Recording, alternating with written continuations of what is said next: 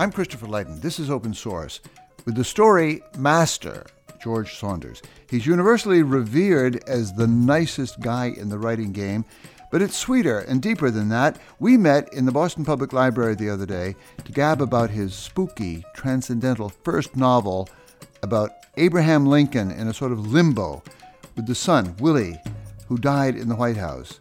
And immediately, I was reminded of what Maxim Gorky noticed about Anton Chekhov, who's a Saunders idol. In Anton Chekhov's presence, Gorky said, everyone involuntarily felt in himself a desire to be simpler, more truthful, more oneself. And so it went for us with George Saunders. He's famous for writing, Stay open forever, so open it hurts. And he talks that way about everything.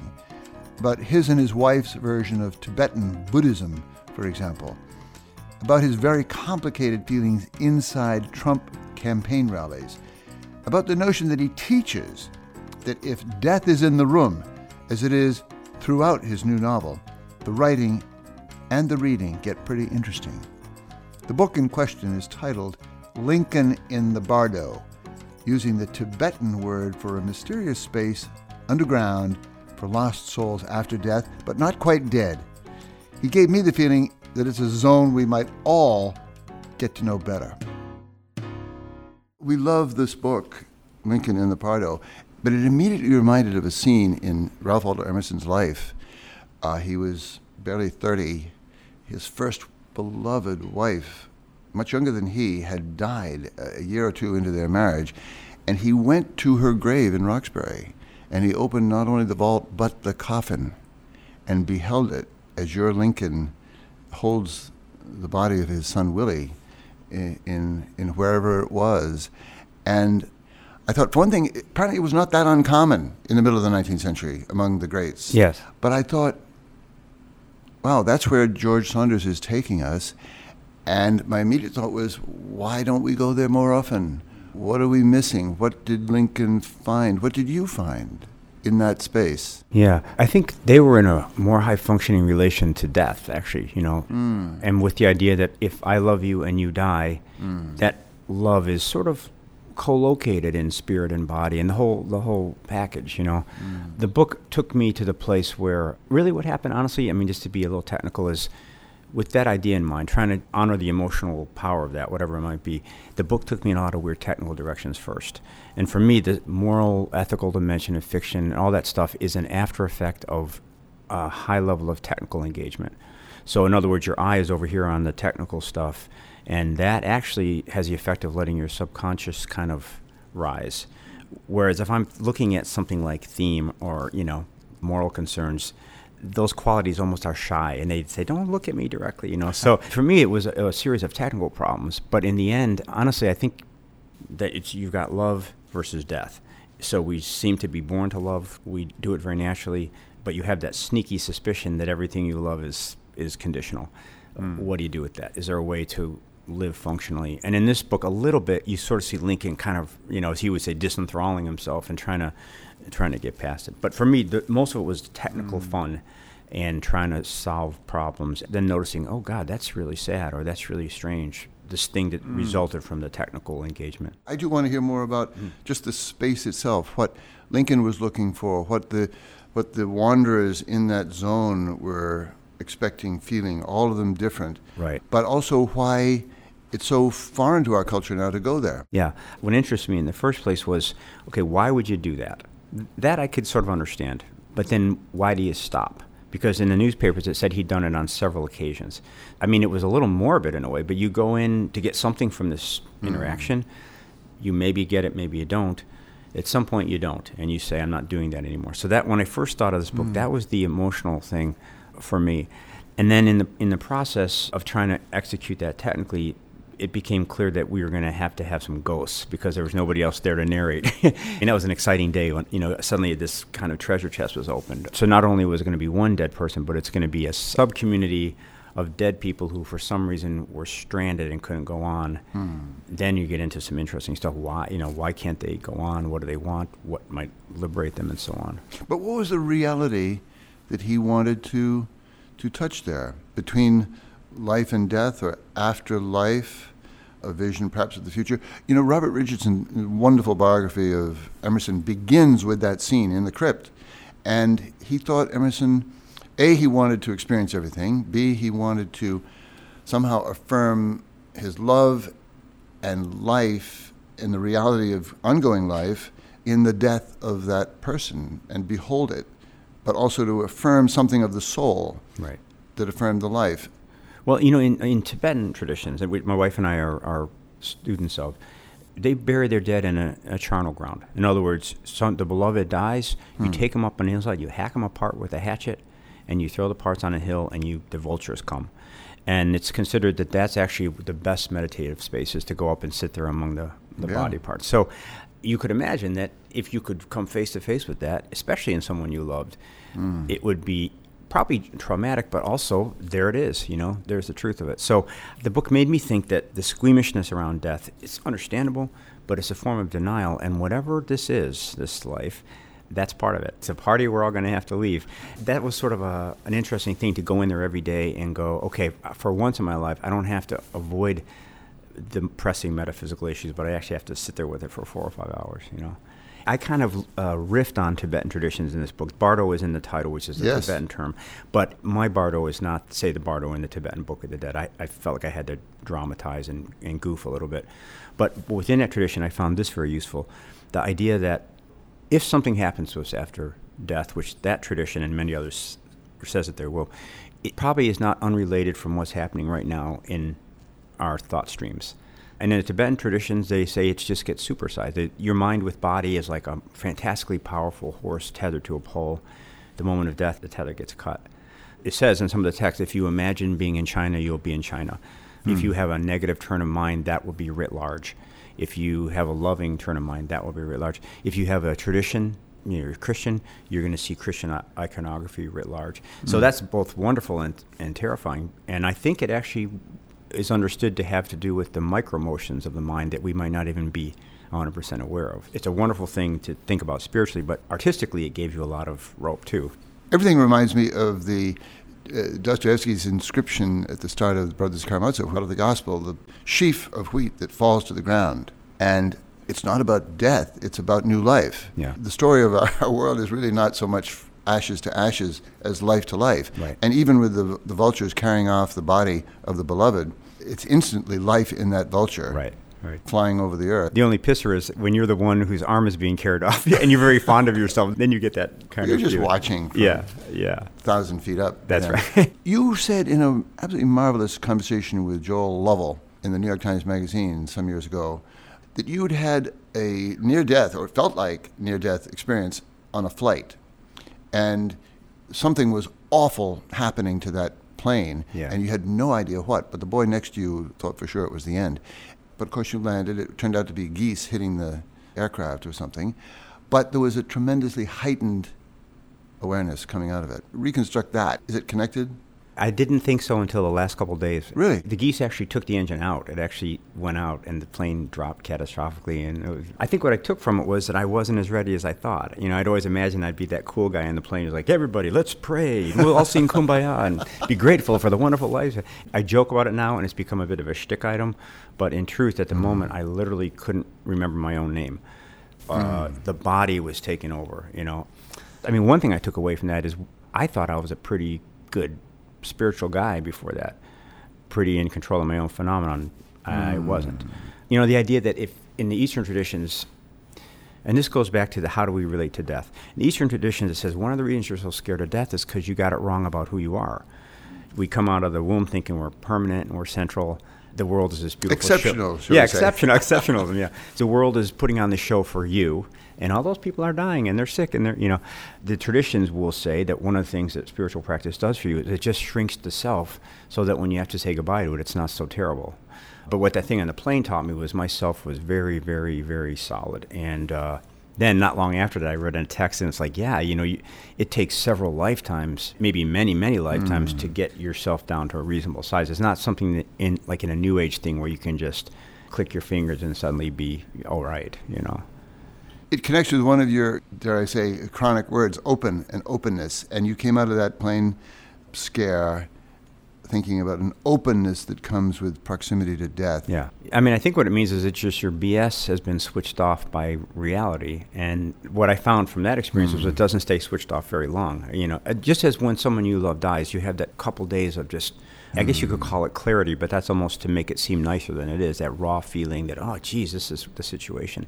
And I, I suppose mm. for Darwinian reasons, that can't exist very long. Except I sometimes wonder if these beings throughout history that are, were particularly mm. enlightened, maybe that's the state they were in all the time. And maybe they were even mm. able to pass over into a place of feeling joyful about that, not feeling freaked out about it, you know.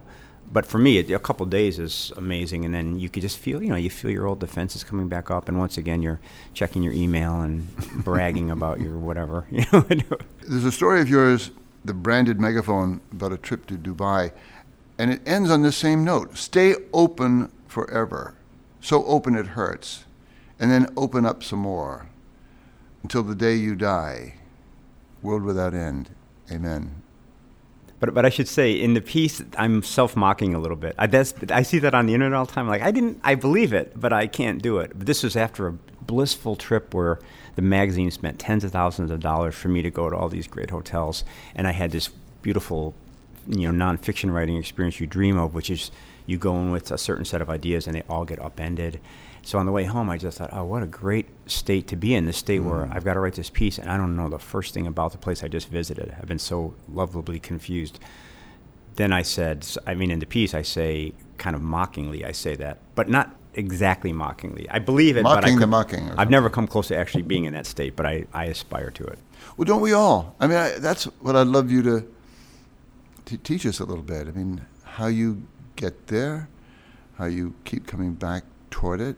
And we do all aspire to it. Yeah. I surely do. Yeah. Most of us don't, well, a lot of us deny that we aspire to it. But it seems to me something missing in our culture. And maybe we're noticing it a little bit more in the Trump era. Yeah, yeah. As a career mansplainer, I have a bunch of answers, but I also have been fortunate in my life to meet true spiritual practitioners. Mm. Yeah, always have to be careful with this kind of advice because I can guarantee you that I'm a screw up in that area, you know. So I'm a little bit like someone who knows enough to point it out, but then I see myself constantly not. I mean, you know, in this Trump era, what I notice is, I think you're right about this. It's more important, and it's also maybe more evident where we're not being open. I find myself, you know, in this constant news spiral where every 20 minutes there's a new outrage. Maybe a little more aware of how much I cling to my own certainty and my own correctness. You know, so if you can say, statement A, that's my mantra, and I'm sticking to it and then you you interpret the world through that mantra, and it's very pleasing, very comfortable. Well, these times aren't really allowing that very much. So then we are currently like people ice skating on a cruise ship, you know. Mm. I think we're going to have to get used to that a little bit. And to my mind, that kind of instability, systemic instability, you go one of two ways. You either lean into the eternal verities that in our generation we haven't really had to worry about much because things have been good, or you reject the eternal verities and kind of resort to mild savagery. So the eternal verities say, well, it says love thy neighbor. It says be kind. It says stand up for what you believe in, but peacefully. Be articulate. Be specific. All, all those things that we learned as kids. The other set of virtues says, you know, rip a new one in your enemy because he's a demon personified. Mm. That one, I don't think it works. You know, we know that it doesn't work. So the first one works. Now, maybe for the first time in my life, I feel like I have to enact those virtues in an incredibly difficult situation. You know, like what did Twain say? An untested virtue is not a virtue. So somebody said that. I don't know. you know, so now I feel anyway that, and I, a lot of my students and young artists I'm talking to feel like, yeah, I, I'm all for kindness and empathy, but those people, and that can't be right. There has to be some f- muscular, stout form of empathy that's not separate from resistance, maybe. No, exactly. The mood of the times, it seems to me, is unbelievably contradictory. It's lonely, it's despairing, we feel irrelevant, we feel utterly confused. At the same time, there's an excitement in the air, mm.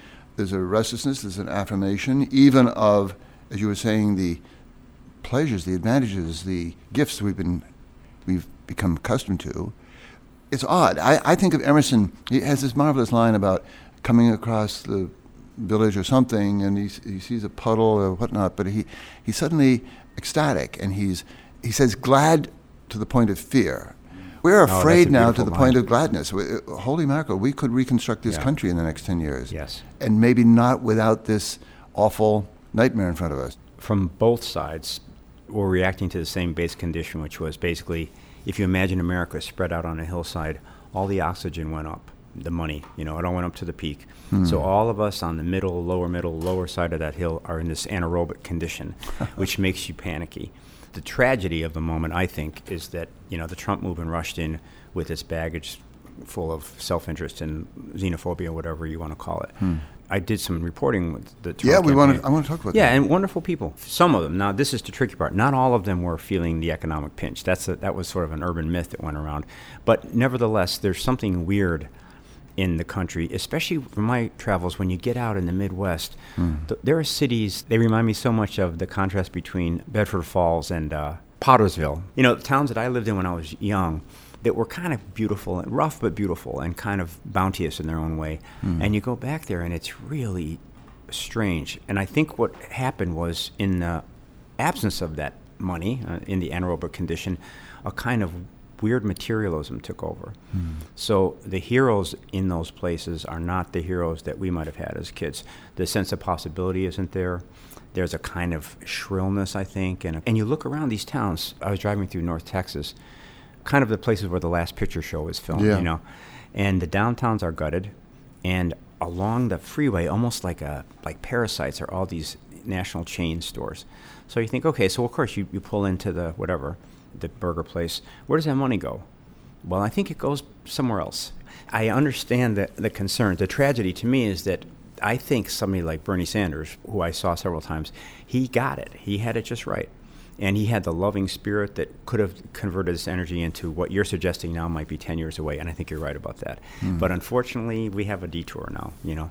But it, what makes it so rhetorically or so intellectually complicated is that the root causes actually thinkers of all sides agreed on that this anaerobic thing where the money went up. And i don't think anyone's d- still doing anything to talk about that or to address that unless it's world revolution and all the money gets invalidated. Of course, we read that New Yorker piece of yours, sort of plunging into the tank of all those incredible variety of people. I guess the remarkable thing for me was the ambiguity of and the, the ambivalence of your own response to such an incredible variety of shouters and thoughtful folk and lost folk. And yeah I mean, could you have predicted the Trump victory from all of that or not? no except my body when i came back i was so anxious and I, mm-hmm. I was obsessively finding stuff online that would prove to me that Hillary was going to win. I mean, in retrospect, I can see that the energy and the crowds was unbelievable. Hmm. There was just a commitment that wasn't really evident on the hmm. left. I mean, but again, that's anecdotal. The thing about that piece, I had a really hard time with it. I got rejected twice by my friends at the New Yorker, and rightly so. Those Really? are kind of my people, the working class people. And because of that, I, I was so afraid to throw somebody under the bus unfairly. There were people who hadn't been interviewed before, hmm. and they were trusting me, and I, they would say things. I'm like, oh boy, I, I could really nail you with that one. And then I guess the other thing was in my panic about the situation. My first thought was I have to have a stand, occupy a position, prove something. And then as I stayed there longer and as I wrote longer, I thought, wait a minute, you're a fiction writer. So this the piece should try to be novelistic. And I was thinking of mm. our friend Chekhov and the way that he will sometimes mm. beautifully paint two contradictory truths and just let them sit there and talk back and forth. And he's got the confidence to then just take his hands off the wheel and say, "Yeah, thus it is." Whereas a lesser writer wants one to prevail. So in that piece, I just I tried to say, if it happened, find a place for it. And actually, that paid off because at the very end of the piece, it was the last thing I, I reported. The liberals were behaving badly and just beating up Trump supporters, kind of singling them out, and and that suddenly I thought, okay, that has to go in. You can't leave it out. Then once you put it in, the story is saying something you didn't notice before. And in this case, what it was saying was, all right, if you thought at the beginning that it's simply Trump supporters bad, violent, us progressive liberals holy, that reality said that's not it. Okay, so human beings are human beings, but also by observation, by physical observation, you can see the energy at his rallies coming out and riling people up. And so for me, that last act was the violence has gotten out even into the culture.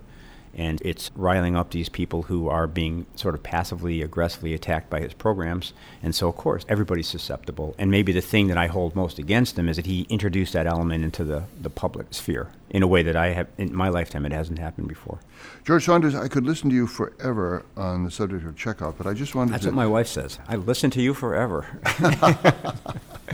But Chekhov was, among other things, a pre revolutionary writer. Hmm. I knew it was there, but I just stumbled on a story that reminded me very much of the present moment. It's a story called A Medical Case, and it's about a doctor who goes to an industrial town. It, it could be Detroit, it could be Lowell, Massachusetts, it could be all sorts of Youngstown. But basically, he's been called to, um, and of course, Chekhov was a doctor, but he's been called to visit the daughter and treat the daughter of an industrialist, the guy that owns the mill. And basically, his diagnosis of the whole scene is that there's only one person in this whole town that's doing well, and it's the tutor, a babysitter.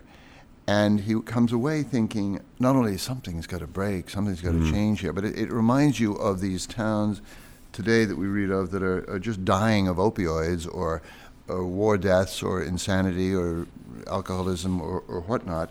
I'm not sure there's a there's a moment in this story, but this is Chekhov in this town, his doctor, looking at the buildings and at the barracks where the workers slept. He again thought what he always thought when he saw factories. There may be theatricals for the workers, magic lanterns, factory doctors, various improvements, but even so, the workers he had met that day on his way from the station did not look different in any way from the workers he'd seen back in his childhood. He looked at the factories as a misunderstanding, the cause of which was also obscure and irremediable. And while he did not consider all the improvements in the workers' lives superfluous, he saw them as the equivalent of treating an incurable illness. I, I'm not quite at the moment that I loved, but the point was, he ends up saying, Nobody feels good here except the governess. and the factory works for her satisfaction. But it just seems so. She's only a straw man here. The main one that everything here is done for is the devil. Well, Sort of an industrial town losing its premise. yeah, yeah. I was thinking uh, one of Chekhov's great writerly qualities is what I call on the other hand thinking.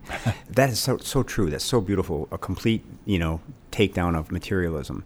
But I was thinking of that other story, Gooseberries, and the way that Oh, he talk about it. he's got a structural habit of stating a great truth as eloquently as that passage you just read, and then running around the other side of the table and contradicting it or somehow complicating the narrator. In Gooseberries, he makes this beautiful statement this guy has gone to visit his brother, and the brother has finally made himself happy through some kind of nefarious means. And his goal was just to have a little patch of land and some gooseberries that he can grow himself and eat. So the brother sees this guy eating him for the first time, and he looks like a pig. He's just so happy with his own happiness. So later, as he's telling this story, the narrator says that you know every happy man should have an unhappy man in his closet hmm. with a hammer to remind him by his constant tappings that not everyone is happy. And it's so beautiful and so true. But then Chekhov runs around to the other side, and at the end of the night, nobody likes the story this guy has told. And as he's going to bed, he's sharing a room with a friend. He leaves his filthy pipe on the table between. So when I teach that story, I say that he kind of has it both ways. You get the beautiful speech, you believe it, and then Chekhov runs around and says, Well, maybe. Do we really want to give up happiness completely? Uh, this thoughtless guy, this stinky pipe guy, is telling us that happiness doesn't matter, but he seemed like kind of a blowhard, you know? and then again, for Chekhov, the, the beautiful thing is that story never weighs in on either side. It's just, it shows both, and hmm. Chekhov kind of gives you that little sweet smile, and then he walks off, and you're left to, you know. I always, I always imagine two planks of wood kind of just gently balanced against each other, like in a teepee, and just left to sit there perfectly. That's one of th- three stories, as I remember, about these guys who go hunting or they go out to the, the farm or the woods just to hang together and tell Yeah. stories like that, Yeah. including about love. Baryshnikov made a, a show of that. That's an incredible story. Yeah. I recently wrote about this, but I had the chance when I was a grad student to hear my uh, mentor and hero, Tobias Wolff, read. And he was supposed to read his work, but he was ill. So he thought, I'll just read someone else's. And he read that trilogy. And it was, I'll tell you, it was six MFA programs wrapped up in one evening. Because, for example, I never knew Chekhov was funny. I never knew you could modulate so quickly from humor to pathos. It was a master class in the writing, but also in Toby's reading, because he's a, um, an amazing reader. George Johnson, we got to talk about Lincoln and Lincoln in your book. And there is the underground, but there's the Lincoln above ground in the White House. The Civil War is just getting dire, and you've drawn on so many impressions of this sort of, to me, unknowable character. But he was the handsomest man in the world. He was the homeliest man in the world. He was the kindest man in the world. He was the coldest man in the world. But he was the most alive character in our history, maybe. Walk us into that endless fascination with Abraham Lincoln. Yeah. Well, I grew up in Illinois and kind of had it, but not much. And then after I heard the seed story of this book that he had gone into the crypt, I kind of, oh God, Lincoln, you know, I don't want to do that. That's, uh, you know, that's too hard. uh, actually, I kept that attitude throughout. I said, this is not about you, Abe. You stay out here. You're a character in the book. You come on stage when you're needed and get off when you're not. So that helped a little bit. And then within that space, you know, I read everything I could get my hands on that he had written, especially so I could kind of have some access to his voice. But then the thing I had to keep reminding myself is that a work of art – it's not for any other purpose but that little weird transcendent moment at the end, as we talked about with the Chekhov. You don't really know what just happened to you. You can't reduce it. Mm. It seems beneficial, but who knows?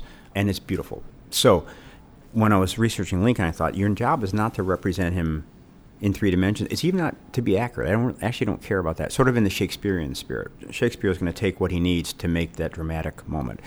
So with Lincoln, I just read as much as I could, and I imagined it kind of going into this hopper over my head. And then I stopped thinking about it. And I waited, you know, within the body of the book. Lincoln shows up, and then I just would turn my mind towards him and sort of channel that language. I actually didn't care if it felt like him. In the thinking that who, know, who knows who he was? We know who we think he was, but we don't know, know who he was. So part of the process was to always be thinking about not Lincoln, but a father, a tall guy with a bad back. He's sitting in some grass. He's just come from point A to point B. It's this temperature outside that minimizes the extent to which you have to quote unquote be Lincoln. It's technical. In the end, what I think is true of him is that his sorrowfulness was a great gift for him, a great source of power. You know, like you remember mm. in the beatniks, they always say it's uh, beatific, but I always heard that it meant beat down, and that is an incredibly holy state to be in. If you had your butt kicked a bunch and you don't have any pretenses to stand on, kind of like we talked about earlier, when you're almost dead or you've just been almost dead or someone has died, you're beat down. I have a feeling that that's where his late life blooming of empathy came from. You know, where suddenly he re-understood what slavery was and so on. And I, mm. I have to believe it has to do not with being great and powerful because he didn't feel that way, not with winning the war because mostly he wasn't, not with having good luck because he definitely wasn't, but from being pushed so far down that suddenly you you're beatific. Would you read to us some of those passages about Lincoln? I mean, read. You want to read the exaltation of the beaten down, or we, yeah, I well, I kind of hate to cut to the chase there, but let's see. Uh, let me read something that comes a little earlier. One of the tricks of this book is that Lincoln never actually speaks, and the convention of the book is that when a ghost kind of co-occupies a living person, the ghost can read the person's mind. So I use that as a way of sometimes getting a little side glance into mm. Lincoln's psychology. So in this part, if I remember correctly, there's a ghost named Hans Vollman.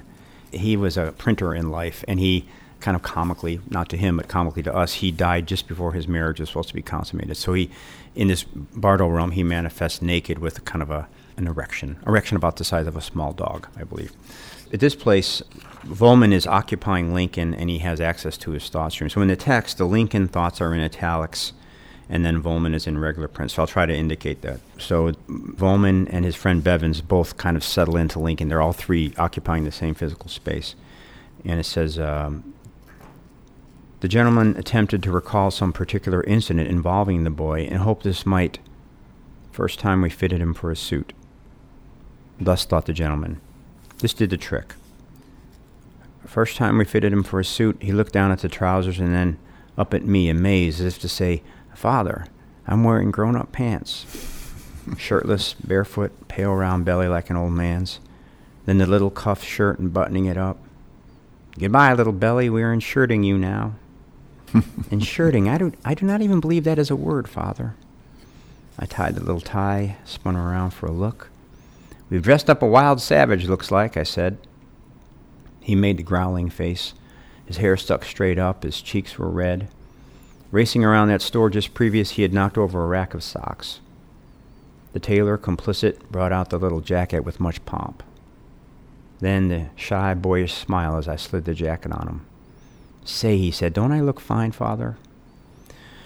Then, no thought at all for a while, and the three of us just looked about us. Bare trees black against a dark blue sky.